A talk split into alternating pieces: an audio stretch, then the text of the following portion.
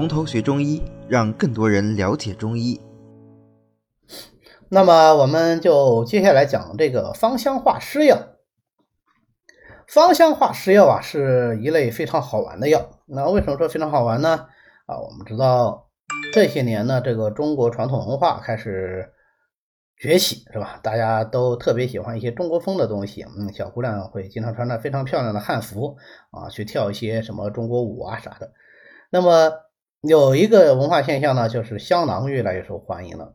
其实我们你看，今年马上是端午节了，对吧？除了端午要配香囊以外，过去古人呐有配香草的这个习惯啊。法国人发明了香水，中国人发明了什么呢？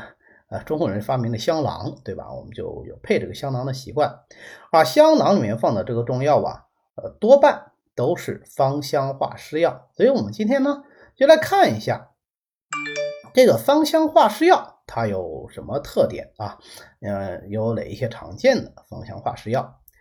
呃，所谓芳香化湿药呢，就是指那些味道特别香的啊，气味芳香，因而呢就具有化湿润脾作用的药物啊，我们把它称为芳香化湿药。为什么气味芳香了就能够化湿化湿润脾呢？这话分两头说啊。第一，香味啊，它的五行。属土，与脾相应啊，所以我们讲这个花特别香的时候，有一个成语叫做“沁人心脾”。呃，我们老师在解释这个成语的时候说，说味道特别好，就觉得好像吸进去，五脏都感受到了，脏腑都感受到这种香气一样。那个解释当然是不错的。那为什么说是沁人心脾？他不是说沁人心肝，也不是说沁人心肾。原因就是在于心主神明，所以心是感受芳香的这个东西。二，香气通于脾，所以脾是接受香气的这个东西啊，所以是沁人心脾。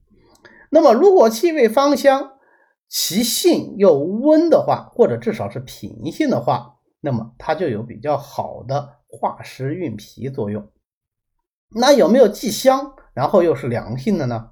当然有了。你比方说薄荷，它就是心凉药啊，对不对？薄荷香不香？薄荷也很香啊。那么它就虽然有化湿的作用，但是薄荷就没有运脾的作用啊。如果你薄荷吃太多，甚至还会觉得胃不舒服，因为它是凉性的啊。所以气味芳香、具有化湿运脾的作用的药物，才能称之为芳香化湿药，而不是所有的芳香药都可以被称为芳香化湿药。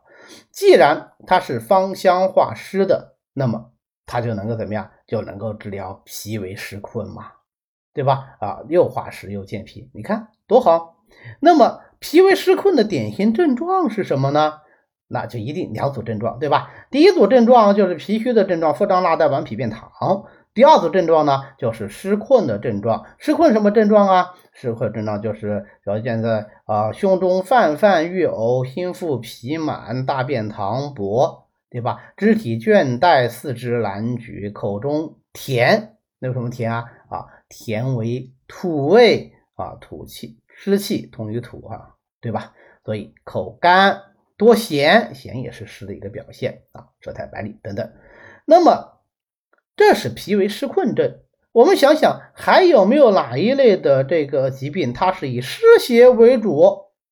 对，暑湿症和湿温症，它这个对。除湿的要求比较高，所以芳香化湿药又适合于治暑湿和湿温症。但是问题来了，我们祛湿的药很多啊，我们前面祛风湿药能不能祛湿啊？也可以祛湿啊。哦，后面要讲的利水渗湿药能不能祛湿？也可以祛湿呀。还有苦温燥湿药，那为什么一定是芳香化湿药呢？治疗暑温症和湿温症这两大类疾病啊，它都是由表而入的。啊，所以芳香化湿药呢，基本上都是味辛的，它能够走表啊，所以芳香化湿药对于暑温和湿温有比较好的作用。它除了能够化湿外，它有辛开的这个作用啊，所谓一辛辟百温啊，所以它也能够用于暑温症和湿温症。那么，因为我们芳香化湿药用来治疗的这个疾病不一样呢，哎，它就有不同的这个配伍药类。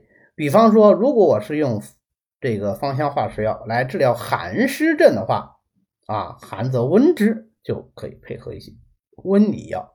如果是用来治疗湿热症呢，芳香化湿药我们前面讲过了，往往是偏温的，或者至少是性平的。那这样的话，我们就要取其芳香化湿之用啊，去其温燥之性，对吧？所以叫配上一些清热燥湿的药，具体来说就是一些苦寒药啊，苦寒燥湿。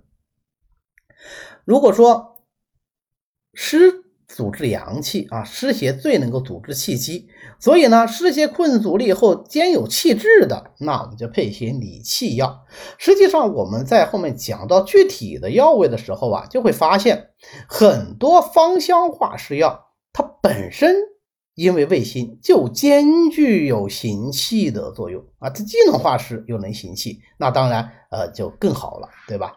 如果是兼有脾虚的呢？那就配上补脾药啊，这是最常见的芳香化湿药的这个配伍药组。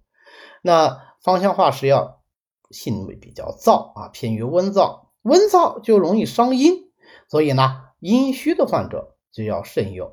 因为芳香化湿药能够产生作用啊，它的这个药性作用跟它的香味关系非常密切啊，这个香味呀，芳香之气不赖久见。啊，所以入汤剂的时候就千万不能久煎，久煎以后香气都跑了，那它的这个药效呢就大打折扣啊。这是我们讲芳香化湿药的一个共同特点。